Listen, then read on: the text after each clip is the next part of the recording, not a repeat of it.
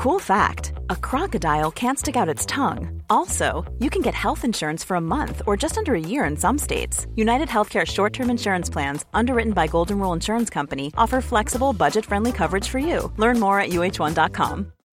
Since 2013, Bombas has donated over 100 million socks, underwear, and t shirts to those facing homelessness.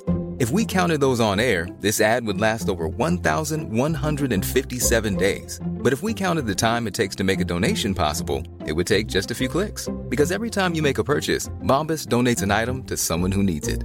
Go to bombas.com slash ACAST and use code ACAST for 20% off your first purchase. That's bombas.com slash ACAST, code ACAST. Hi, I'm Daniel, founder of Pretty Litter. Cats and cat owners deserve better than any old fashioned litter. That's why I teamed up with scientists and veterinarians to create Pretty Litter. Its innovative crystal formula has superior odor control and weighs up to 80% less than clay litter. Pretty Litter even monitors health by changing colors to help detect early signs of potential illness. It's the world's smartest kitty litter. Go to prettylitter.com and use code ACAST for 20% off your first order and a free cat toy. Terms and conditions apply. See site for details.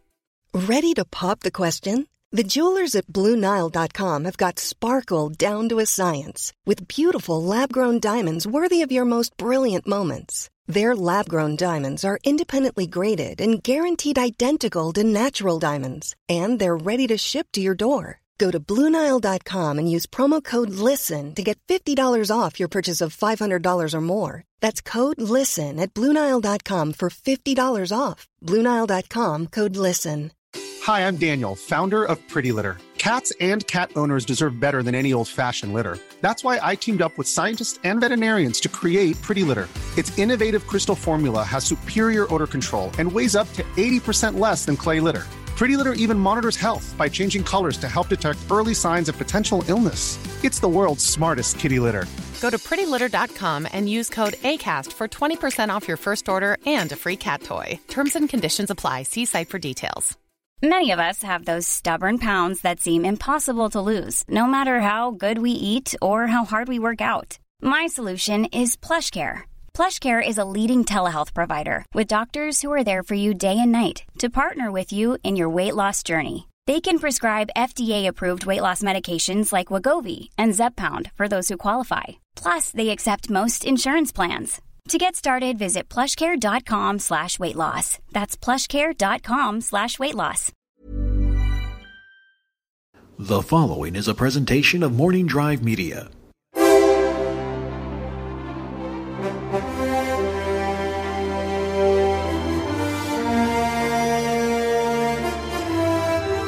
Center of the galaxy, this is the Force Center podcast feed. I'm Ken Napzok for another edition of Force Center, the big show, the main show, the superstar destroyer of our fleet, the Jabba sail barge of our party, and the bright tree village of our Endor. Uh, we are here today. Uh, it is Thanksgiving week. Holidays are here. It's been a tough year. It's time to gather with the ones you love and show thanks. And I love these two people, my regular uh, compadres on this journey Joseph Scrimshaw, Jennifer Landa. Welcome. It is nice to be here and be all thankful with you. Oh, it is. Yum yum. Jennifer and her Ewoks are here. Yes. Uh, as always, I'm thankful for you guys, but I'm also thankful that we have a, a uh, wide collection of good friends. We like to Yeah. talk about Star Wars, and we are welcoming in a new friend to our Mist here on Force Center. It is Nerd Soul, Michael Young. Welcome. Hey, what's up, guys? It's great to be here. Now, you might have uh, Doing my thing. recognized uh, uh, this man from uh, his appearances on Jedi Alliance with our friends John Roca, Mark Donica. Yeah, yeah. And there's a lot of Jedi Alliance legacy at this table, so Yeah, we're happy to especially have you. the the you know the charter member, Uh, the, the founder, the Co-founder with the wonderful Maud Garrett, of course, but uh, uh, you guys are uh, doing great stuff over there with uh, with that show, and uh, I know it's been on a little hiatus November as you work rework it. Good things coming. yes. At least I can't really talk about Sure. them, but yes, uh, most likely a new day and time. I know I can say that, Yeah. and some new live uh, live show tricks. Okay. I like live shows. It's going to be an all cooking show, right? yeah. yeah. Star Wars cooking, starting with chicken stars from Burger King. nice. Love it. Um, well, we have uh, we've brought in uh, uh, a good gaggle of people here to show some thanks for Star Wars, which is work we're gonna what what we're gonna do. I'm saying work.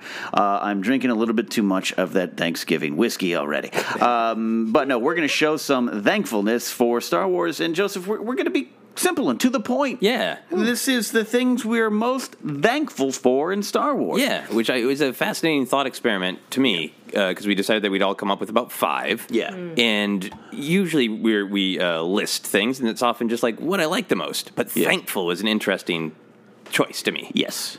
Yes. To be like, that's different. To what you're thankful for is different than uh, Yoda's my favorite character. Because Right. favorite is different than thankful. Right, absolutely, yes. absolutely, right, right. I, Michael, before, uh, may I call you Michael, or do I say Nerd Soul? Uh, either one. I- Uh, I- every it's so fluid. Everyone uses. I feel Nerd Soul is like your GI Joe code name. Yeah, yeah. yeah. that, that could work. That could work.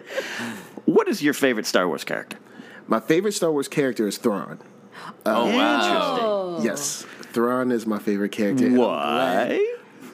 Just the the chess playing, Mm-hmm. the just the smarts. He doesn't have to be the villain where he has to like know kung fu or you know shoot people really well. It's all mind games. He's Mm. like the tactician. Uh, he's he's played this game and setting up the board for the next one while you're just getting your pawn out Yeah. of the first square. You know, he's he's just extremely smart. It's it's such a great character, an interesting character. and I think they're doing a great job in bringing it back. But I I don't hear that as a favorite character, so that's different. I like it. Yeah, yeah. I like he's- that. He's he's the man. Yeah. Did this? Uh, did you come to him young? Did you read the books uh, when you were Um, young?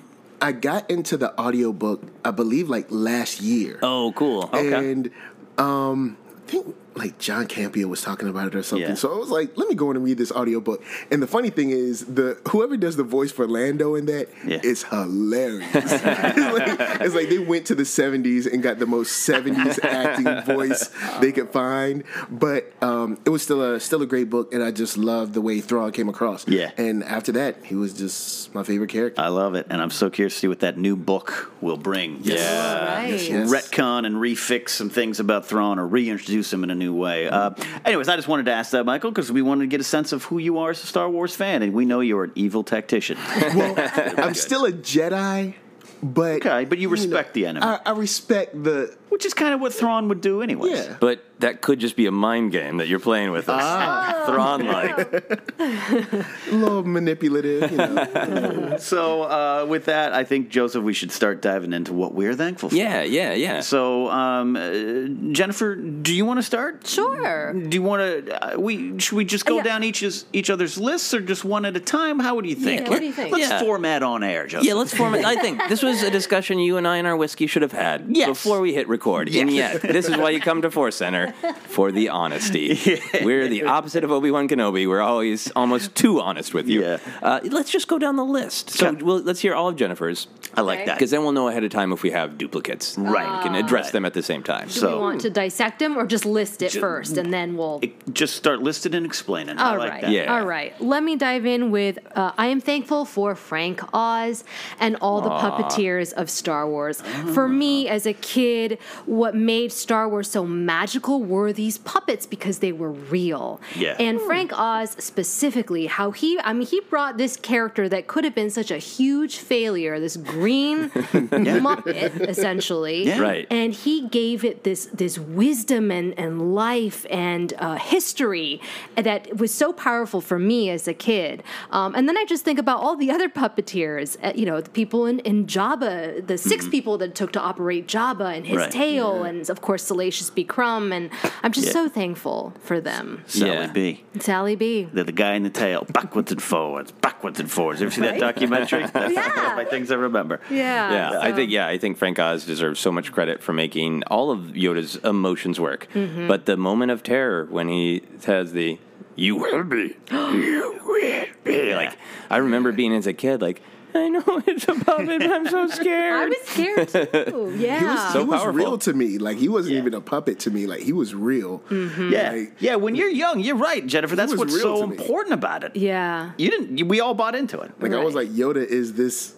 alien guy. Yeah. Who's Mm-hmm. old and he steals food. Like, but he's super smart too. He's wise. Yeah, and his and his ears do a little bounce when he Oh shakes. my Yes. gosh, yeah. I mean, and just as like the idea of puppeteering and also acting as at the same time, it's like this real dance to be able to do that well. So, Okay. kudos to them. Uh, the second one is John Williams. Oh, there is no one Mm-hmm. like him, and he really. I'm, I think about as a modern composer, he uses something called uh, leitmotifs, which is basically you know this idea of a short recurring musical phrase, and he turned that into you know the Imperial March, Mm-hmm. to the Jedi theme, all these iconic themes that you can just play it and you go ah. Darth Vader, or, oh, this you know takes me back to Han and Leia and Mm-hmm. their love, their love for each other. So for me, John Williams, um, I will be so. I'm celebrating his life now, but I will be so sad when he leaves us. Yeah. you know, Never. never, He'll never leave. No, Never, never. That's such a, a cool point about the leitmotif because y- whether it was his intention or not, it also makes it so powerful to be able to hear 10 seconds and you know, uh, Yeah. of, a, of something and have the entire emotional reaction in 10 seconds.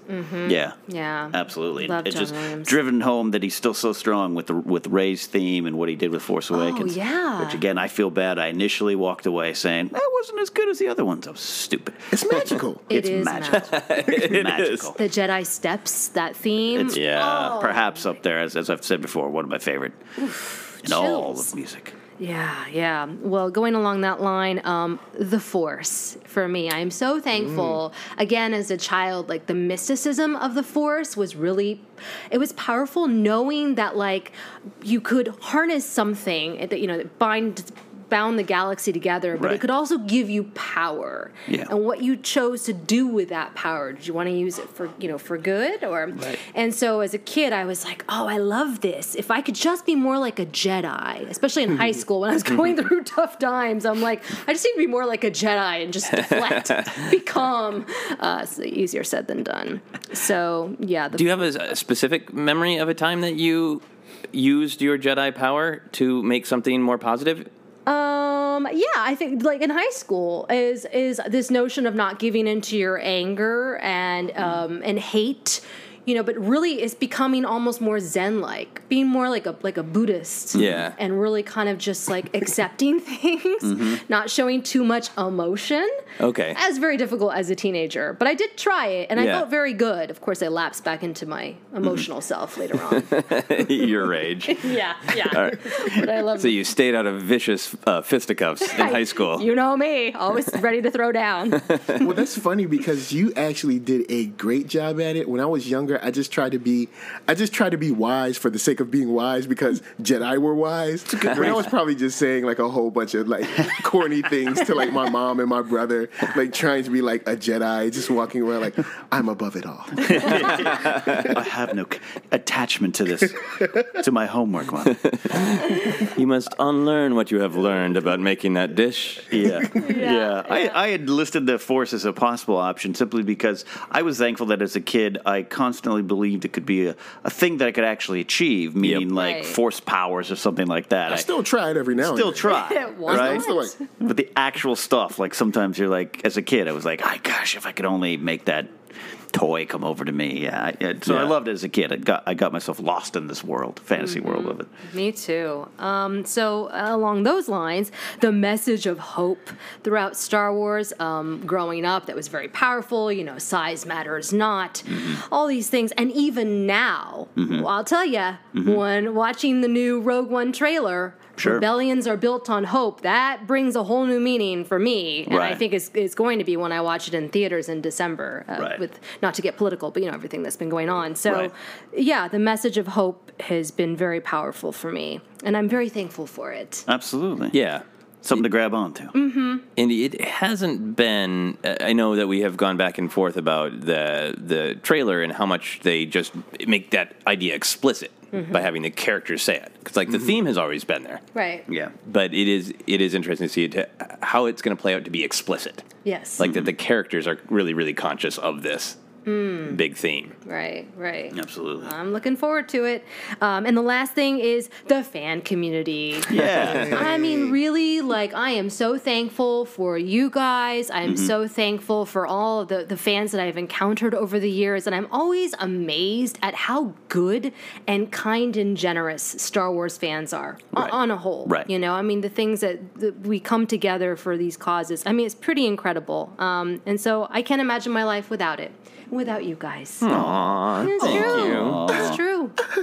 Yeah, you've already you've already made our guests cry in a good way. I love it. I love it. Um, yeah, that is so true. That's so powerful. We'll come back, I'm sure, to talk more about that. Uh, uh, Mike, would you like to go next with your list? Uh, sure. Um, I'm going to start my list off with someone, well, with a character because I have a couple of characters Yeah. in here too.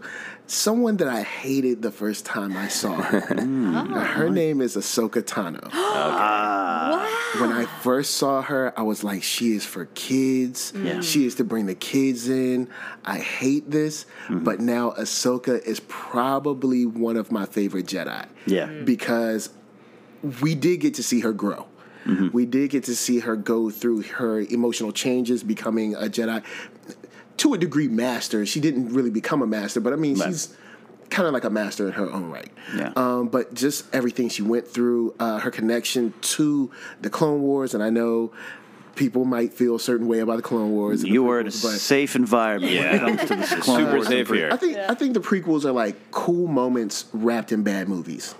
Um, like a whole bunch of cool things, but not pulled together well. But uh Ahsoka, just the way she became like I guess kind of like the example of what a Jedi should be. Mm-hmm. She she followed the order, but she was also critical of the order as well.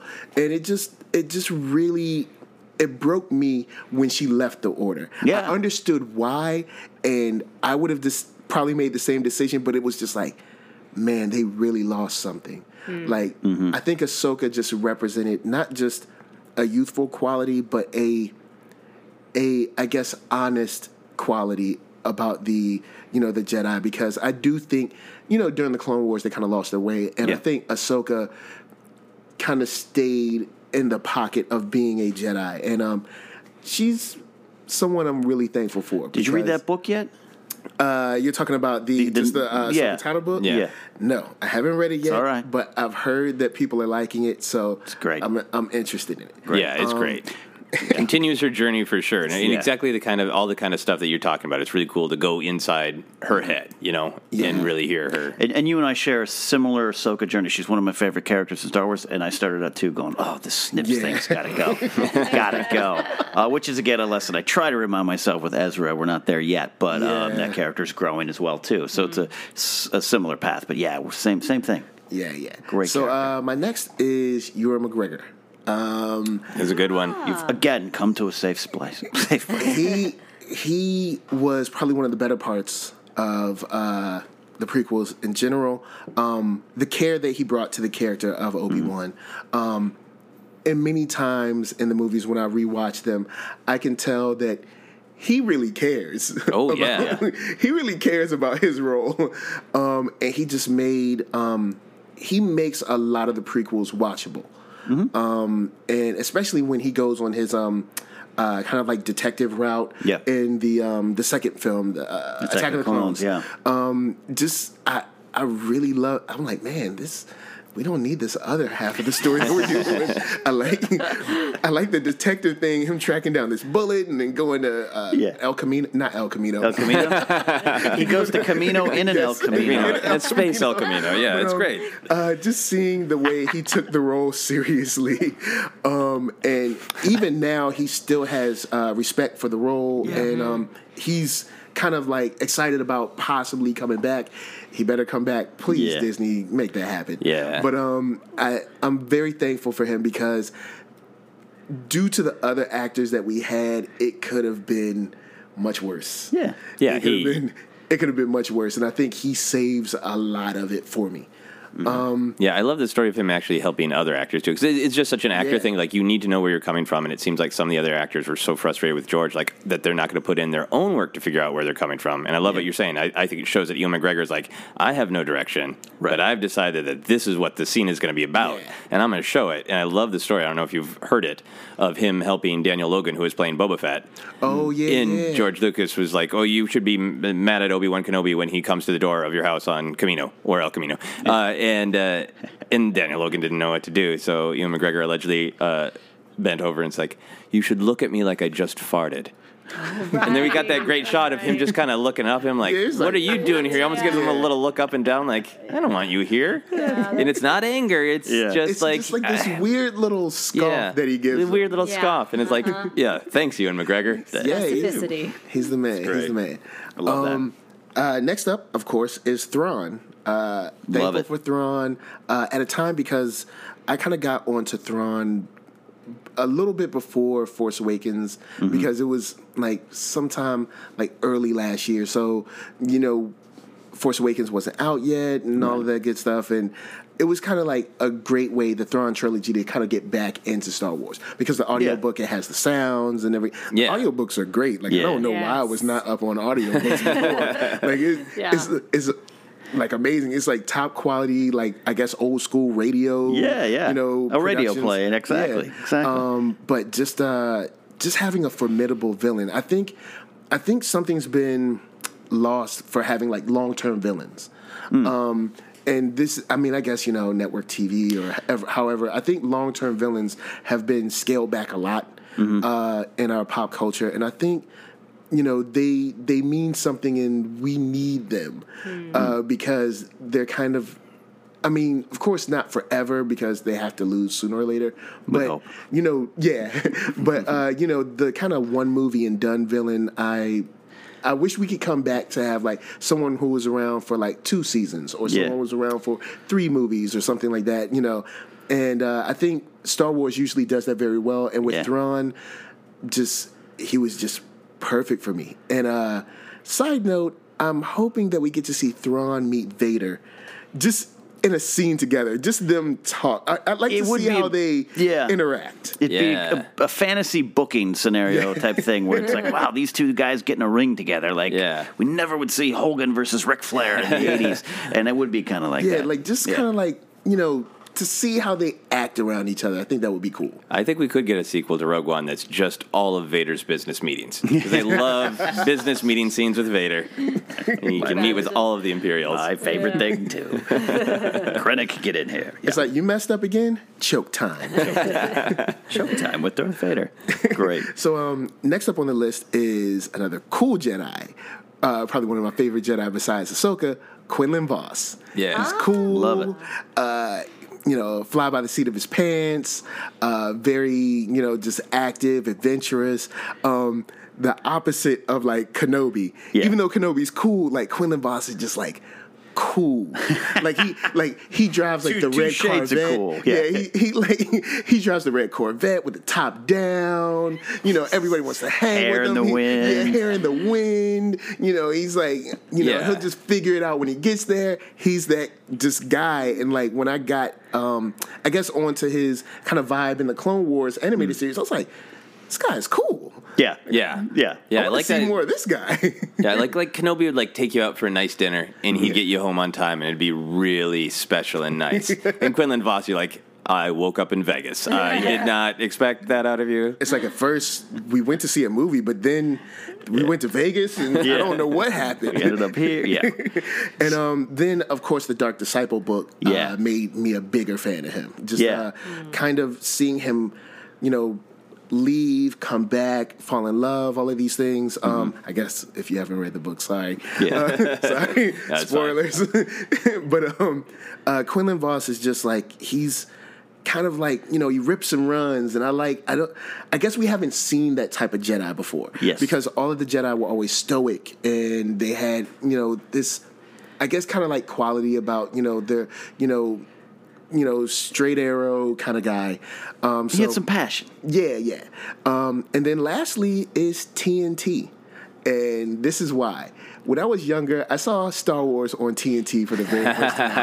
and TNT used to run rerun Star Wars like all the time. I thought it was an Ewok I hadn't heard of for just Oh, a no. second when I you was said like, yeah, I don't TNT. know Like, TNT. no, I was no, like, I'm the done with you. Explosive that took apart. Yeah, yeah. It's like back then, like for for anyone who's younger than like Uh-huh. I guess twenty five, TNT, TBS, USA were like the original Netflix, Right. And like they would play Yes. movies like all the time, like you know Back to the Future and all that, like ET. They would play that stuff all the time, Right. And TNT would play, you know, Star Wars at least like two three times a week. I do remember that. and I got to see it all the time, and it was just.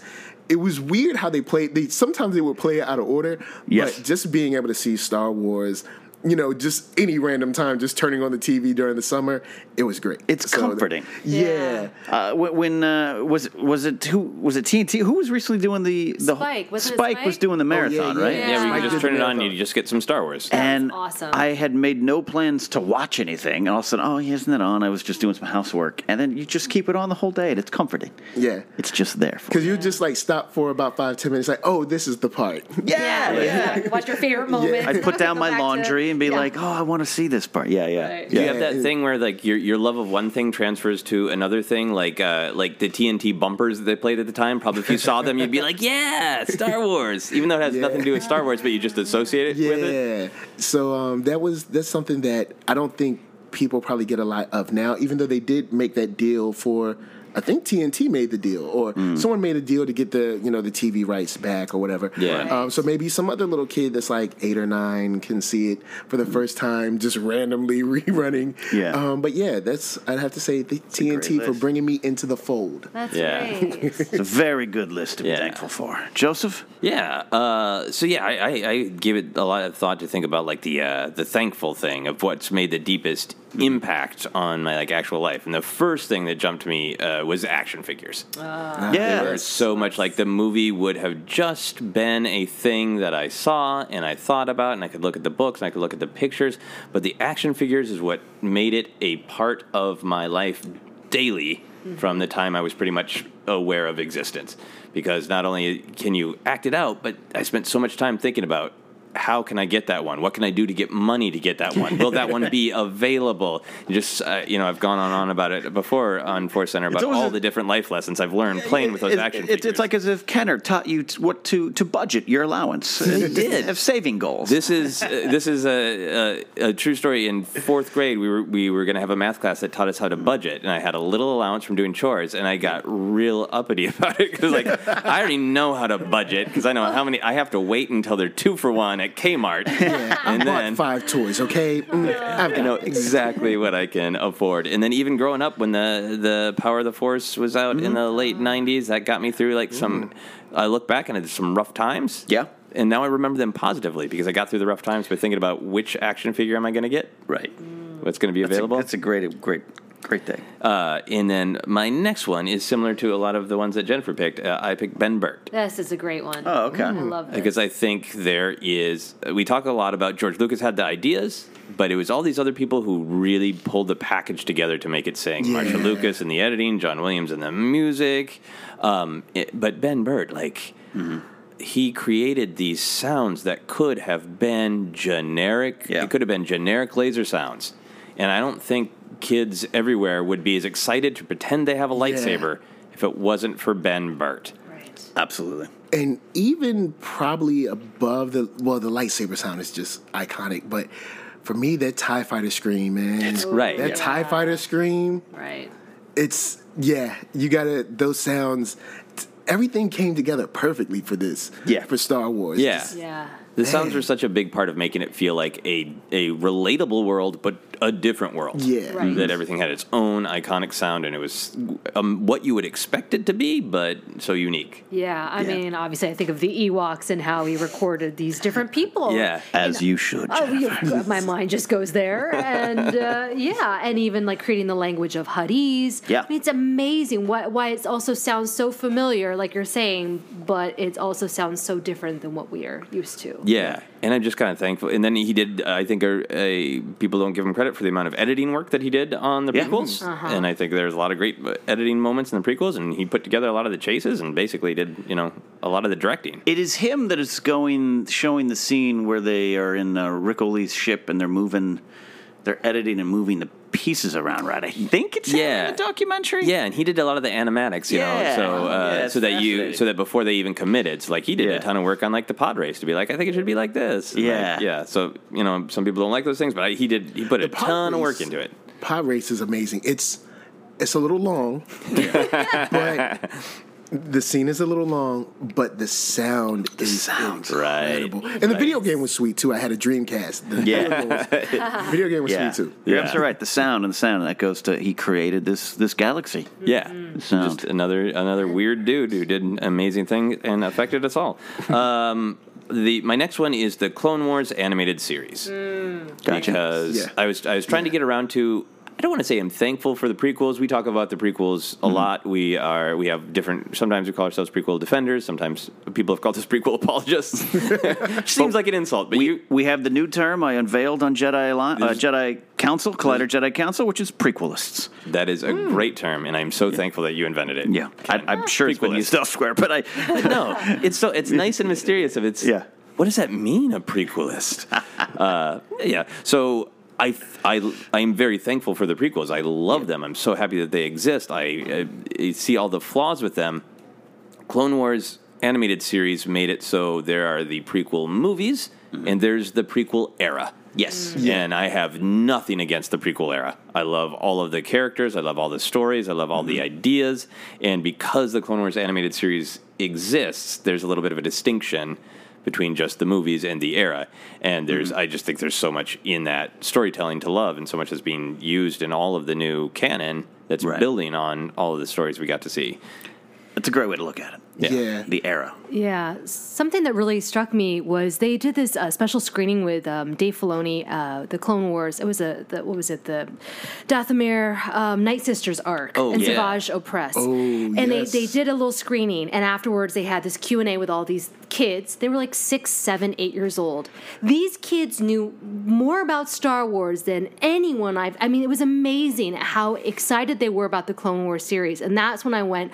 Wow, this is touching. They touching. showed that to six year olds. I, it was a little. It was a little, is a little dark. I remember I was like, "This is awesome! Oh my gosh, there's young children." But they, Yeah. I think that that was a dark arc in the midst of like some other great things, Mm-hmm. and these kids were so engrossed with it. And to me, it was like this is the new era of Star Wars, and it was a great way to reach out to that young fan base. Yeah. was that series? Yeah, and I think when people criticize George Lucas, you can point to that and go like, "But look at how much fun, fascinating, weird stuff he still had in his brain, where he would just like get up and go have a meeting with Dave Filoni. He's like, oh, I'll do this. And like, Whoa, that's amazing. yeah, Yeah, and speaking of the the Clone Wars and putting the sound together, the sound of the the droidekas or whatever, Yeah. the lasers, whatever weird sound it is, Yep. I love that sound too. Right, it's scary. Like there's a high, like uh, it sounds like something's being punctured, it- like the air is yeah. being ripped apart by it, and it scares you.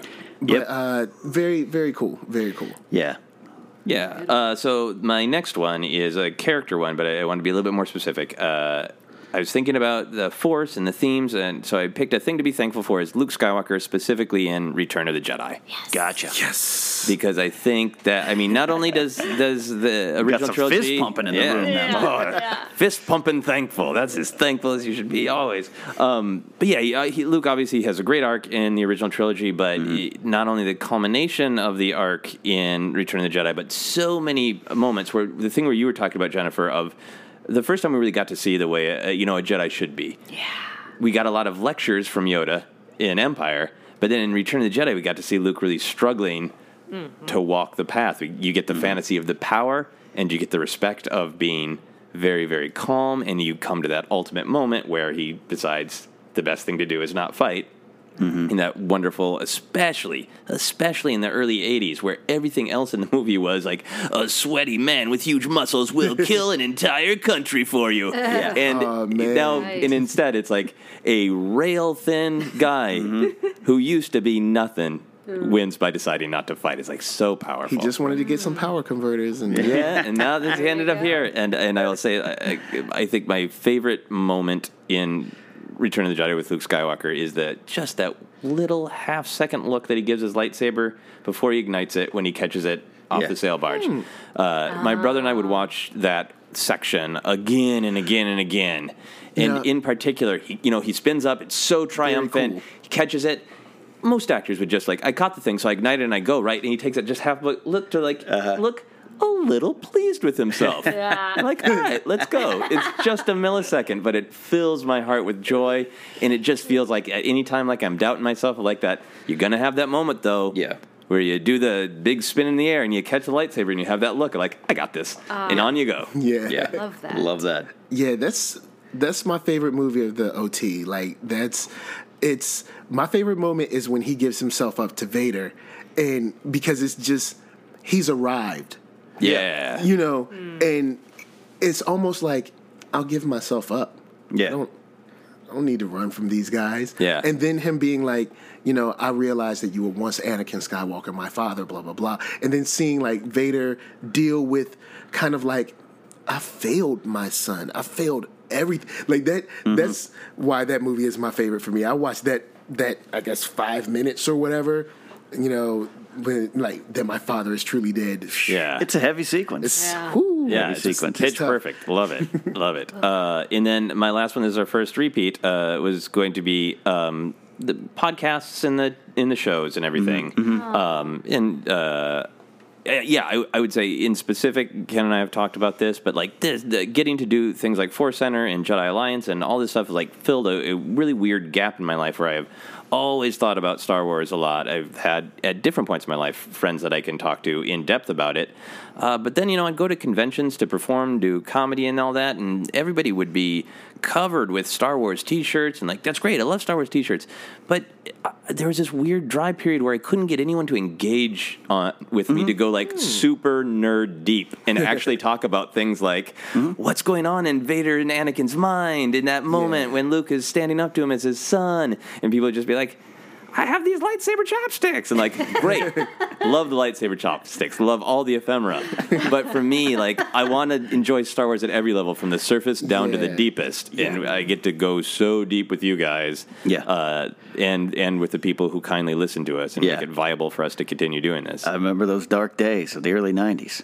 You Yeah. know, whereas it was me and my friends, and that was about it. Yeah. Yeah. You know, and again, a lot of Star Wars fans out there, but the times have changed because nerd culture has taken over for sure. But And the internet has connected us. Yeah. You know, Yeah. So now it doesn't have to just be like with me. It was the one kid that I knew on my block Right. that would nerd out with me because even though I played sports, the people that I played sports with, you know, Right. most of the people that I played football with are not going to talk about X Men, Star Wars, Star Trek, Star, uh, Yeah. you know, Yeah. anything. You know, they're just not going to do it. So I had this one kid. We'd sit in the middle of the street and just talk and just talk about Star Wars and anything geeky. But now with the internet, Yeah. you can just find someone on Twitter and say, "Oh, you like this? So do I." Right. And So then you know, amazing. or argue about you know, Yeah. you know whether Leia should have did this or not. or Yeah. something. yeah. Right. Absolutely. Yeah. So, yeah. Thank, thanks, guys. I'm thankful. Aw. Um, It's a great list. It is a good As list. thank you. always, you, guys Thank are you. doing great. You this homework assignment's done well, really well. Um, um, my list is is, is similar uh, as it would be with all of us, but I'll start with uh, uh, same thing. I start uh, connection across many lines, and I don't just mean what might divide us uh, in, in in certain categories or boxes that you check. Just as humans to humans. Uh, I use the example when I went and saw John Williams, and I Oh, hate yeah. I hate going to crowds. I hate I, I if I see movies, it's late on a Sunday night. I'm in the back row by myself. So to go see John Williams at the Hollywood Bowl actually triggers some anxiety. I'm not an anxiety-ridden person, but it's one of those things of like, am I going to sit next to people I don't like? Is my experience going to be And I still got ruined? to go to that. I've been out here for five You got years. to. Oh, it's, So it's good. amazing. Um, and I think I told the story when I went, but there was a, a family behind me, and, Yeah. and and it was like very young kids, uh, one in a Rey costume, one in a Kylo Ren, and they were hitting me in the head with a lightsaber and everything, and that that could have been a bad situation. Absolutely. That could have been a you're ruining my night, control your kids, all that kind of stuff. But because we were there for John Williams, but more specifically, let's be honest, he's, his catalog stretches across a lot of things. Yeah. It was Star Wars, and it was a Star Wars heavy performance. I turned around and was able to have this conversation with first like a four year old. And then his parents, who were younger than me, which is scary, um, and and then the people around us, and then it just you realize that we are connected by this thing, and it's this love of this stupid, stupid little silly space saga, right? Yeah. But it is like you said, Joseph, that to make those connections. How many times, Jennifer, you've got a nice Star Wars shirt on? How many times have you been walking around a Target or grocery shop and lost in your world, and someone goes, "Hey, nice T-shirt." Oh yeah. Yeah, and, and and that and immediately ah yeah and and it can be other fandoms too but with Star Wars it is something big and powerful. Uh, you know, Michael uh, was someone I uh, embarrassingly I, I had seen you on Jedi Alliance but I hadn't met you in person. We were going to um, LA Comic Con the second day. Oh, yeah, yeah. We were on the same train, the subway. We didn't Oh, know really? coming up, and uh, I was walking out, and I, uh, he was a nice gentleman and kind of held the door open for me, and I went, "Hey, thanks," and he didn't, and all of a sudden he's like, "Hey, I recognize you," and I thought, I thought you were like a schmo fan. I get that, so hey, I'm here, and I was like, "Oh, you going to the panel?" He's like, "No, no, no idiot, I'm the guy in Jedi Alliance," and I was like, "Oh." and so for the next few minutes, a man I've never met before, he and I just were able to go into a conversation about Star Wars. Yeah. And become friends over something simply as you like green lightsabers, like you know, like and, and that is uh, and that is what I think Star Wars does so well. Yeah. Connections across many lines. That's Mom deserves the best, and there's no better place to shop for Mother's Day than Whole Foods Market. They're your destination for unbeatable savings, from premium gifts to show-stopping flowers and irresistible desserts. Start by saving 33% with Prime on all body care and candles. Then get a 15-stem bunch of tulips for just $9.99 each with Prime. Round out Mom's menu with festive rosé, irresistible berry chantilly cake, and more special treats. Come celebrate Mother's Day at Whole Foods Market. Ryan Reynolds here from Mint Mobile. With the price of just about everything going up during inflation, we thought we'd bring our prices down. So to help us, we brought in a reverse auctioneer, which is apparently a thing. Mint Mobile unlimited premium wireless. Ready to get 30, 30, bit to get 30, bit to get 20, 20, 20, bit to get 20, 20, bit to get 15, 15, 15, 15 just 15 bucks a month. So, Give it a try at mintmobile.com slash switch. $45 upfront for three months plus taxes and fees. Promo rate for new customers for limited time. Unlimited more than 40 gigabytes per month. Slows. Full terms at mintmobile.com. Here's a cool fact a crocodile can't stick out its tongue. Another cool fact you can get short term health insurance for a month or just under a year in some states. United Healthcare short term insurance plans are designed for people who are between jobs, coming off their parents' plan, or turning a side hustle into a full time gig. Underwritten by Golden Rule Insurance Company, they offer flexible, budget friendly coverage with access to a nationwide network of doctors and hospitals. Get more cool facts about United Healthcare short term plans at uh1.com. Quality sleep is essential. That's why the Sleep Number Smart Bed is designed for your ever evolving sleep needs. Need a bed that's firmer or softer on either side? Helps you sleep at a comfortable temperature? Sleep Number Smart Beds let you individualize your comfort so you sleep better together. JD Power ranks Sleep Number number 1 in customer satisfaction with mattresses purchased in-store. And now, save 50% on the Sleep Number limited edition Smart Bed for a limited time. For JD Power 2023 award information, visit jdpower.com/awards. Only at a Sleep Number store or sleepnumber.com. This is Paige, the co-host of Giggly Squad, and I want to tell you about a company that I've been loving, Olive and June. Olive and June gives you everything that you need for a salon quality manicure in one box. And if you break it down, it really comes out to $2 a manicure, which is absolutely insane. It's also so easy to get salon worthy nails at home with Olive and June. The difference between how your nails used to look when you did them yourself and now with the Mani system is a complete game changer. The best thing about Olive and June too is it's a quick dry. Dries in about one minute, lasts for five days, and full coverage in up to one to two coats. Visit oliveandjune.com slash perfectmani20 for 20% off your first system. That's oliveandjune.com slash perfectmani20 for 20% off your first system. Millions of people have lost weight with personalized plans from Noom, like Evan, who can't stand salads and still lost 50 pounds. salads generally for most people are the easy button, right? For me, that wasn't an option. I never really was a salad guy. That's just not who I am. But Noom worked for me. Get your personalized plan today at Noom.com. Real Noom user compensated to provide their story. In four weeks, the typical Noom user can expect to lose one to two pounds per week. Individual results may vary. said though, I have a Celio in here. I am thankful for capes, cloaks, and masks. Oh, that is a good one. Yes. All right. Who, and uh, mostly it's with the Empire, and uh, it's a weird time to say I identify with the Empire more, but I, I love order and I love those crisp uniforms. So weird thing to say. I love well, my they Moff don't well dry clean. Do their laundry, right? Yes. Yeah. The Empire Um, does its laundry. But it's like going back. I'll be so embarrassed. Going back to when I was seven to now, I might have a towel on after shower, dry my hair, and the towel will fall to my shoulders, and I walk around thinking, "Ha ha! I'm a director of the Death Star, or I'm a Jedi. I'm Lando Calrissian walking around." And uh, one of the best things about Kylo Ren, when we heard there was going to be, you know, there's going to be a bad guy, and you see the first design comes out. The first thing was, that's a cool mask. Yeah. Oh, God, I want that mask. And I have that coffee mug. I have all this Kylo Ren stuff simply because that mask. Yeah, that mask is serious. And Vader and Boba Fett and all those kind of stuff. So does as it goes back to as a kid on the playground, it is those cool things that you want to wear. Yeah, absolutely. I'm thinking of that promo shot of Lando where he is making cape magic. That's such that weird promo shot where he's got it. He's got it mm-hmm. grasped in both hands, and he kind of he looks like he's Yeah. running off to. He's got some business somewhere, but he's Yeah. And the, and uh, I made up a hashtag Cape Game Strong for um, I can't even think of the actor's name now, but in Rogue One, who he's walking around and he's just uh, the like the cape is floating on the water on the beach. Oh, credit, Krennic, credit, yeah, yeah, credit. yeah. Our And main then bad also guy. that uh, that one shot when he's in the room by himself and Yes. he's like, he has like his pimp cane. Yes, and yes. then- And he's I'm like like, I'm up. like, now that is Yeah. prom smooth. like that is prom level smooth. Like Right. even outside of Star Wars, like I'd wear that and be like, say something. Can we start uh, a hashtag in honor of Michael here? The hashtag Krennic is prom strong. Yeah. Can we do that? That's a great way to say it. Yeah, but that- but that's a great thing. That's what I mean. It's like that's what it means. Krennic, he's an administrator, really. He's a guy who's building this Death Star, but he looks villainous and cool Yes. and in control. How boring would he be without a cape? Can you imagine? Exactly. Yeah. That is not even a joke. He'd That need is a hat of some kind, and a cape's much better. Absolutely.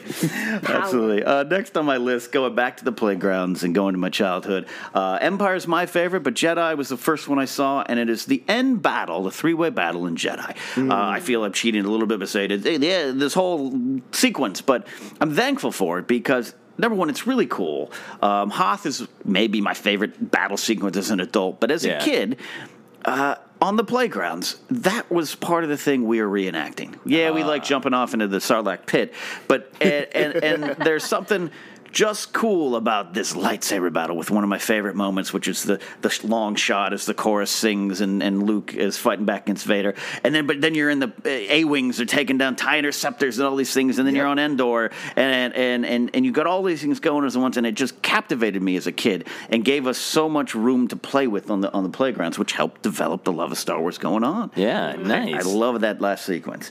Um, in the same vein, the second thing, second to last thing on my list is more recent. It's the ending of The Force Awakens. Nice. Hmm. Simply because it was a brave choice we've discussed before. Yes, as I mentioned in Star Wars Counseling Live at LA Comic Con, I'm disappointed we don't get Luke and Han and Luke, Han, and Leia one last time. We'll get Luke and Leia, I'm sure, again, but at least we hope. But I, I, it was a brave choice, but it was that journey and it's not just about Rey anymore, but it's the Rey's journey and what it meant. And I talked about Luke Skywalker. I thought he was a myth, and then, well, well, kid, you're the one that's going to be going finding Luke Skywalker. But every time I've seen Force Awakens now 14, 15 times is now something I just put on to watch in the Yeah. background. I will stop and I have to watch. You mentioned Jedi Steps, Jennifer. That is my favorite song from that. Yeah. Rey's theme is great, but Williams really outdid himself because it so captures that last ending. And I could get emotional. I could probably get myself emotional now talking about it of that moment of that lightsaber being handed to the man who who needs to come save the galaxy or teach her to save the galaxy. We don't know. It's all of the above, and it is such a powerful moment and a brave moment because it's unlike anything we've seen in any of the movies. Yeah. Yeah. Unlike Because anything. Looking back at it, I'll be honest. I'm I'm glad with the way the movie came out. Yeah. But remember how um, when they were fighting in the forest, Hmm. Kylo Ren says, "Give that to me. That's mine." Right. When the lightsaber flies, Yeah. if Luke caught that and said, "This is mine," I would I would have Yeah. took off. Right. Cheering, You're stroke like, cheers. Like, no, this is mine. Yeah. I, I would have been done. I would have, Yeah. I would have Yeah. took off running. I would have been like, yes, yes, yeah. But of course, you know, this is about Rey, Yeah. the younger, you know, so we have to let that happen. But Yeah. man, every now and then I think like, How would I have reacted? Yeah, we've talked we've talked about it here that uh, I I am of the opinion that Abrams did that on purpose Mm. to Yeah. make a lot of us hardcore people think it was going to Luke. I thought it was. So it, we Yeah. had you you know this great stew of emotions. Yeah. in that moment. Yeah, Right. And and that's a great moment, which I think again pays off here at the end. And I Yeah. love. I will I will watch Rey Daisy Ridley handing that lightsaber with tears in her eyes to Luke, who is not necessarily accepting it, or is and is sighing and is relieved. All these weird emotions in that face in that face of Mark Hamill, who who we grew up in a generation where Mark wasn't as good as an actor as the other ones, and eh, maybe, but I also kind of disagree because I think he never did so much in that moment. Uh, and I love and I'm so thankful for that ending of The Force Awakens. And the final thing, simple, going back to one for me, it is an epic saga to crawl into for inspiration of all sorts. Um, you could mention the times right now. You could mention childhood. You could mention feeling alone as a nerd on a playground um, and wanting, looking out to the suns, uh, twin suns of a planet and wanting more. Lucas, you know, will deny that Skywalker was him and Modesto, but you can't separate the fact that that was the guy. And then uh, there's so many different things at different points in your life you can crawl into that Star Wars nerd bubble and find comfort and meaning in the story. And I think Rogue One just gained a whole lot of meaning. And and uh, but there's also going to be other things in there you might pick from it, and it and it can be a wide berth of reactions from a wide berth of people to these stories. And um, yep, it's it's Joseph Campbell myth. It's all those kind of things. But simple myth storytelling is why it works. And I'm so thankful for George. Yeah. To give us this story to crawl into. I love oh, that. man, I'm getting emotional. Yeah. After this, the sun is just setting as we're recording this. We can all go stand on my balcony. yeah. But just put our leg up and we can stare at the sunset. Oh. yeah, it's because you know, like you said, it is this silly little, you know, silly little, silly little story. Capes and laser swords. but they put so many themes mm-hmm. in there that allow you to argue, allow you to discuss, allow you to debate. Mm-hmm. So it becomes deep because then you can talk about, oh, well, the kind of love between Han and Leia. Mm-hmm. Well, you could go down a romantic and say, well, is this the kind of relationship that could ever work in that environment anyway? And you could just have a whole argument about that. or, you know, the uh, the light and dark. Mm-hmm. And is there room for gray? When is there room for gray? So on the surface you can be like, oh well this is just silly nerd stuff. Yeah. But when you when you properly place themes in films, then it gets deep. Yeah. And you know, you allow the the user, well, not the user, the viewer, like,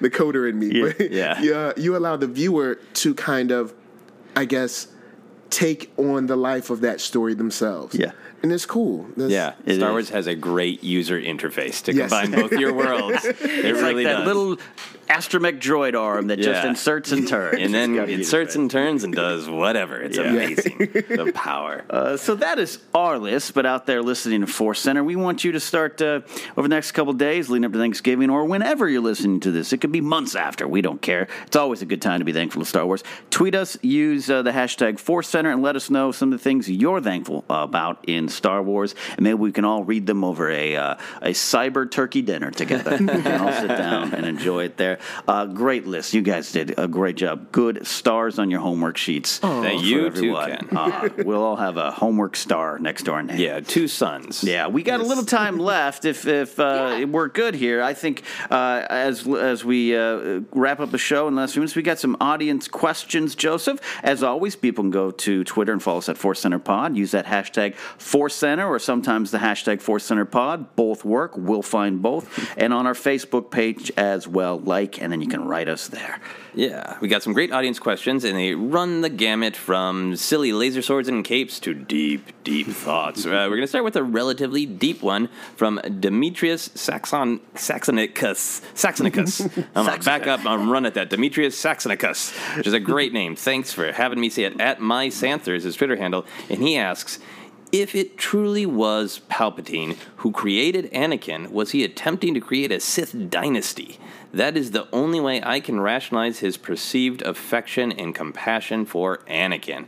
I love that question. Uh, it is a very deep question.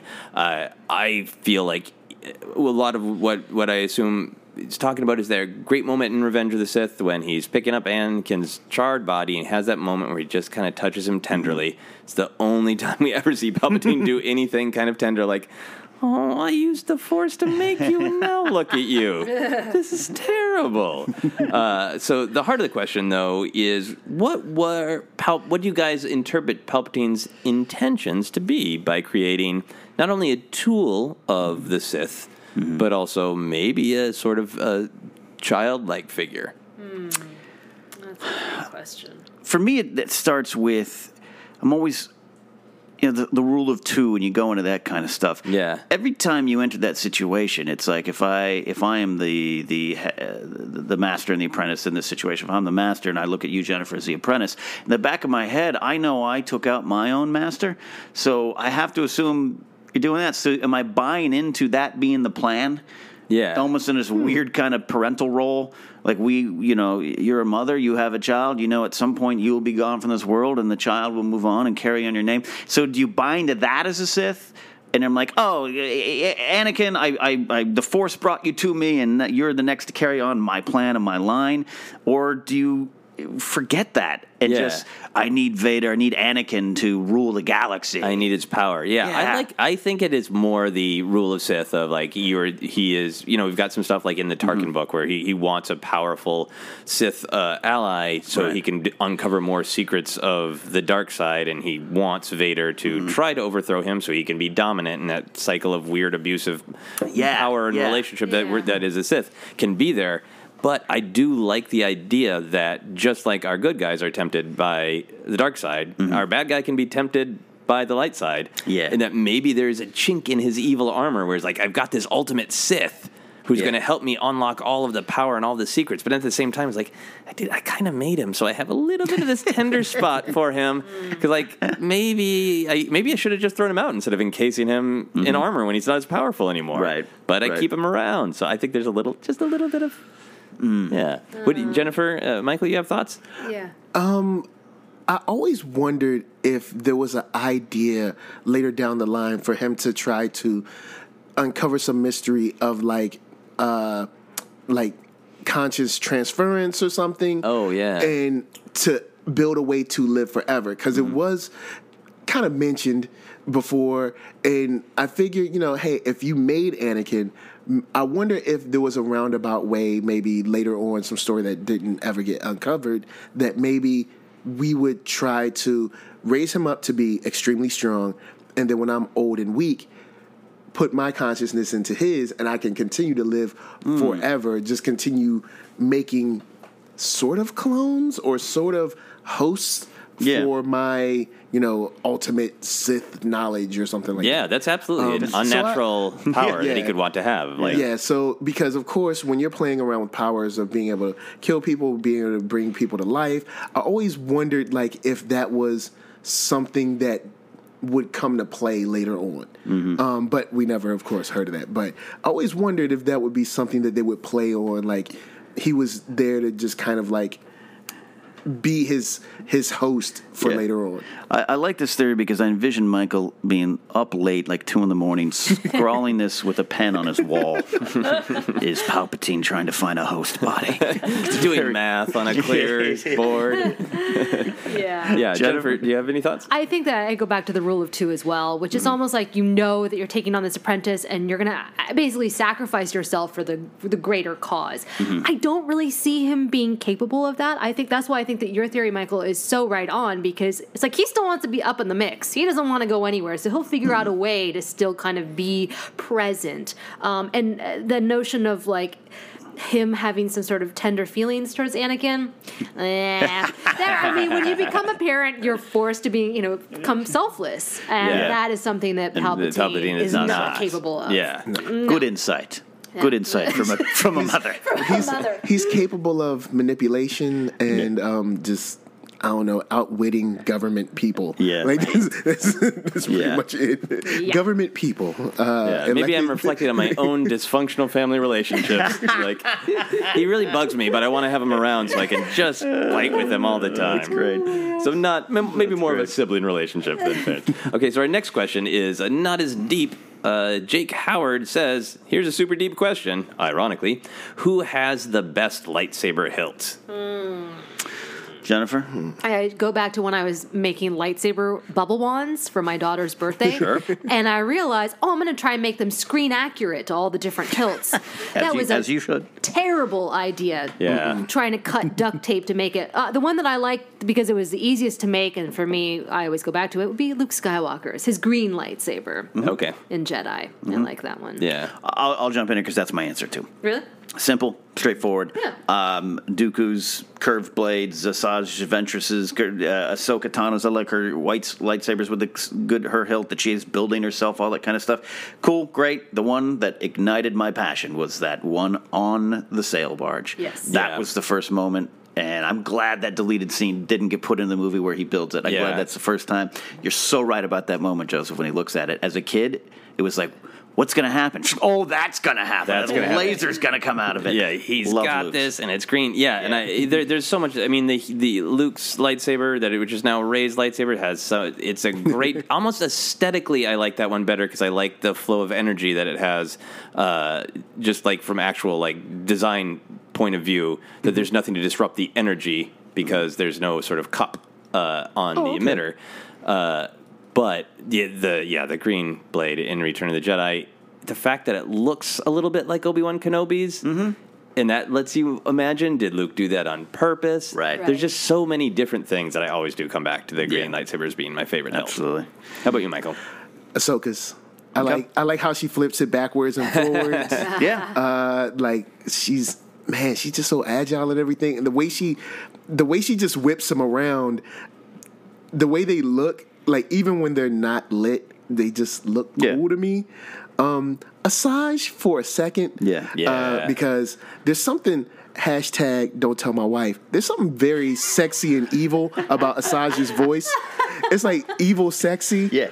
It's, it's something I don't know. It's something about her As, voice. as someone who's generally attracted to goth women or suicide girls, I can I can understand where you're coming from. There's some when she talks, it's just like, do you like me or are you trying to kill me? But but uh, I like uh, yeah, Asajj's uh, hilts. Uh, my favorite. Then Asajj's after that. I know they have the kind of like curve to it, but I Yeah. don't know. I just think it's kind of cool. And then of course, you know, Luke's because it's just the standard. You know, kind of like. This is your basic lightsaber that you know anyone should be able to trust. It's tried and true. Yeah, that answer Yeah, I like Palpatine's as well too because it's just it's uh, it's elegant. It is yeah, elegant. and I feel all the same things that you feel about Asajj Ventress's voice about Palpatine's. and, uh, and I've told my wife, I find that voice sexy. So you're in for some rough pillow talk, sweetie. Sorry. Hello, wife. Uh, Feel your I'm sorry, my feet are cold. Uh, next question is from Sam Haval.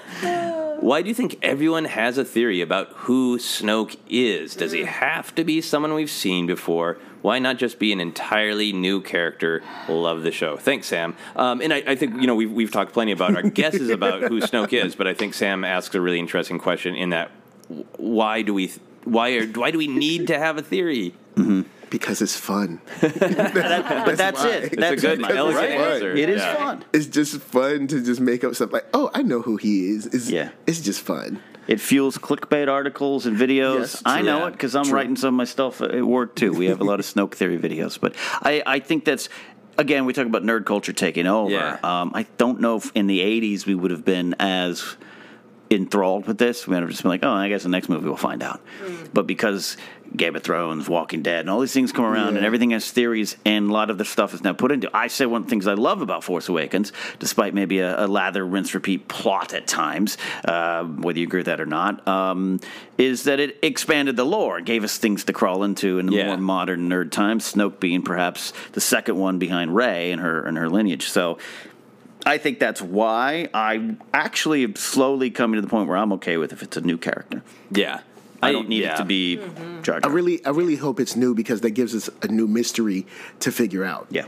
Like, where is he from? What is this planet? More Like, is- books. um, Yeah, that's you know, right. Like, d- is he special in the Force or something? Like, even Mm-hmm. um, uh, like you were talking about with the Night Sisters. One thing that I loved about that is that you have now you have this weird thing that's like sort of comparable to the Force, maybe.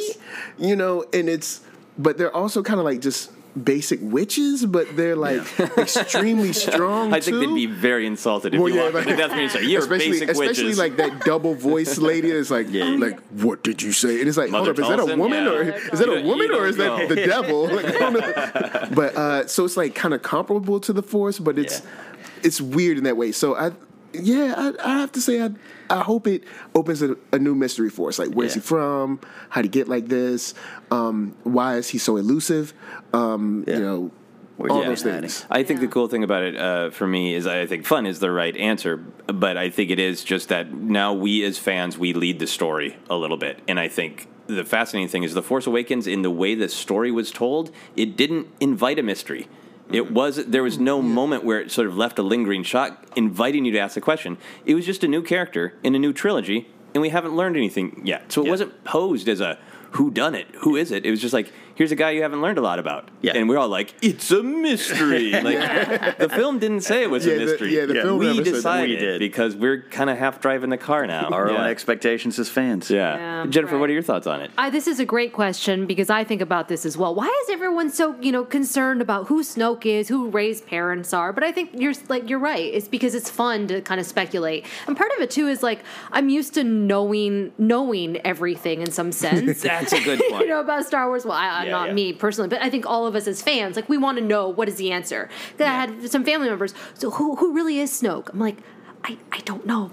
And that was very difficult for me to say. Like, I didn't, I mean, I have some theories. That's but the cool thing about the new movies is we're going into films that like you can't quote. Yep. You can't you don't know back and forward. You Mm-hmm. can't say this is my favorite part. You can't it's just like kind of weird because Star Wars was always something like I know all of this. Right. like Yeah. I've seen this tons of times. I know exactly what's going to happen next. And so it, it, you're right. It is kind of like this weird place where it's like I don't know. He's a guy that I don't know got in a bad fight back in the day. That's it. Yeah. Yeah. But it's exciting. I'm excited Yeah. to learn who he is and where he came from. Yeah, absolutely. Our final question is from Jasper Elways. Uh, he's at zero zero Jules uh, on uh, on Twitter, and he asks a very important question that I wanted to get uh, Jennifer's input on. Mm. Who would win in a fight? I would assume 100 Ewoks or 30 Wookiees. This is going to keep me up at night. I mean, really, I can play this out because, Such a Soulander, you know the answer. I mean, one would think the 100 Ewoks, um, but the Wookiees are incredibly intelligent. Um, they're great at technology. Yeah. So maybe they might use that, and so, but as we know, who cares about technology when you're fighting against Ewoks? Yeah. See, there, there. I'm just, I don't know. Think, go, go, yeah. mm. go. I'll go. Well, I'm going back to Michael's uh, very early at the beginning of our podcast here, talking about Thrawn. I think the Ewoks have a better uh, manipulation game, a better uh, mental manipulation game. Hmm. I think they hide. I think they look cute. I think every once in a while, depending on which edition, they blink at you to try to charm you, and they lull you into a false sense of confidence. And I think the, the Wookiees would think, "We got this. We got this. We're fighting 50 Ewoks, right? Like, no, 50 more are hiding." And the Wookiees would just be terrified. Mm-hmm. height too. You know, like if you think about it, like they could just do get around their ankles or something and tie them up, or I don't know. I think that the height might be a factor. I mm, okay. Uh, if we're going head up and say we're an indoor or like a foresty planet, right? Um, I take out the technology part because really the reason the Empire lost against the Ewoks is because the Ewoks were fighting a guerrilla war. They knew the land. If if the if the Empire knew the land, they probably would have won. But I think this is a case of wolves versus dogs. Mm-hmm. I think Ewoks are Ewoks are ferocious. They, but but wolves are just it's a whole different game. Mm-hmm. They're larger, they're faster, quicker, smarter. Like, and they also have. I'm assuming because since they're, you know, I guess you know animals or whatever, they have the same senses of hearing and sight and smell and all that. I think, I think it's bloody, but the, I think I gotta give it. I gotta give it to the Wookiees, man. I gotta give it to them. Bloody. It's like a special edition of Databank Brawl.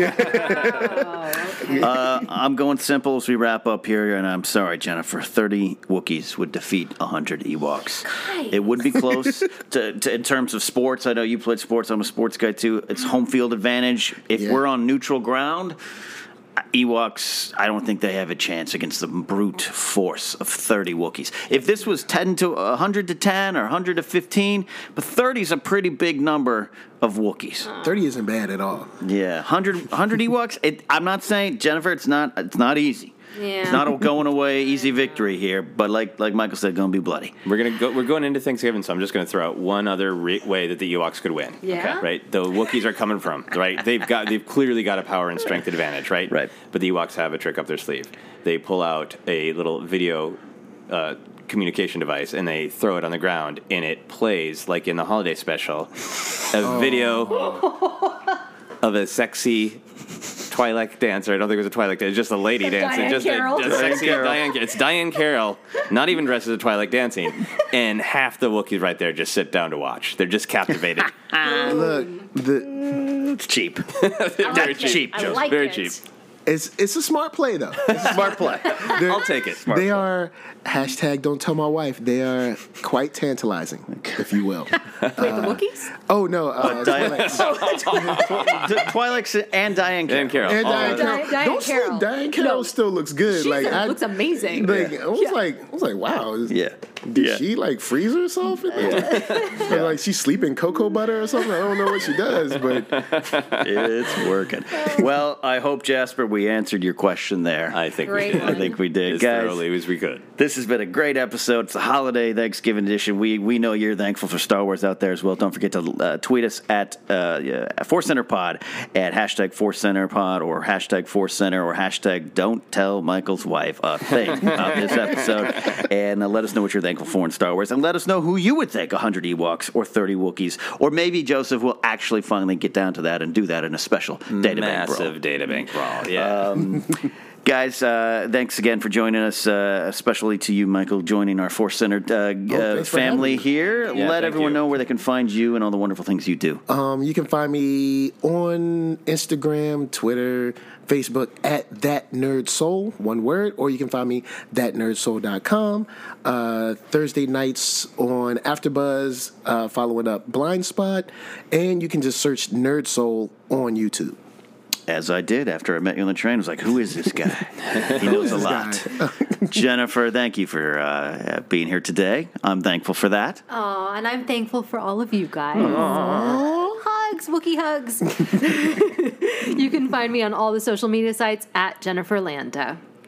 Mr. Scrimshaw? Uh, you guys can find me on all the social media. Twitter and Instagram in particular is at Joseph Scrimshaw. You can check out my website, uh, josephscrimshaw.com, for more information than you would ever want. You can listen to my other podcast, which is Obsessed on the Feral Audio Network. It's all about interviews with people who are super, super into things, and I've also been posting episodes of those on YouTube. So if you are the YouTube kind, if you came to this episode to check out Michael because you know him from his YouTube work, you can find me on YouTube as uh, Joseph Scrimshaw and watch, listen to my Obsessed podcast there.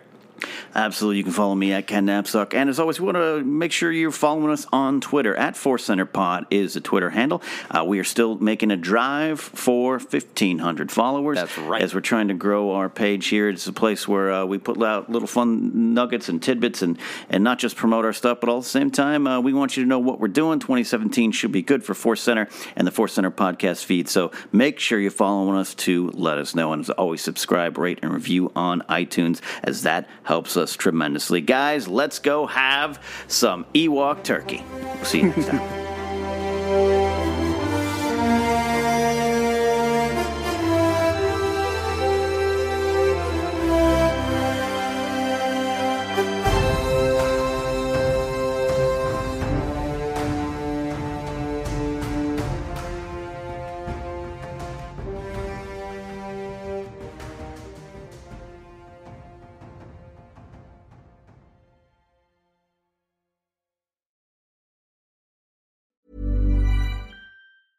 Mom deserves the best, and there's no better place to shop for Mother's Day than Whole Foods Market. They're your destination for unbeatable savings, from premium gifts to show-stopping flowers and irresistible desserts. Start by saving 33% with Prime on all body care and candles. Then get a 15-stem bunch of tulips for just $9.99 each with Prime. Round out Mom's menu with festive rosé, irresistible berry chantilly cake, and more special treats. Come celebrate Mother's Day at Whole Foods Market. Hi, I'm Daniel, founder of Pretty Litter. Cats and cat owners deserve better than any old fashioned litter. That's why I teamed up with scientists and veterinarians to create Pretty Litter. Its innovative crystal formula has superior odor control and weighs up to 80% less than clay litter.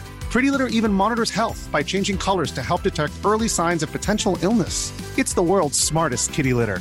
Go to prettylitter.com and use code ACAST for 20% off your first order and a free cat toy. Terms and conditions apply. See site for details.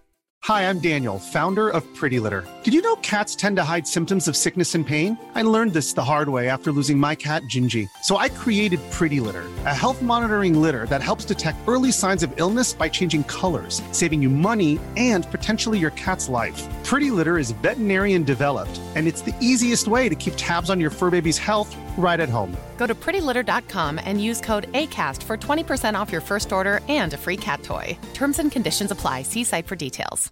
Hey, it's Paige DeSorbo from Giggly Squad. High quality fashion without the price tag? Say hello to Quince. I'm snagging high end essentials like cozy cashmere sweaters, sleek leather jackets, fine jewelry, and so much more. With Quince being 50 to 80% less than similar brands.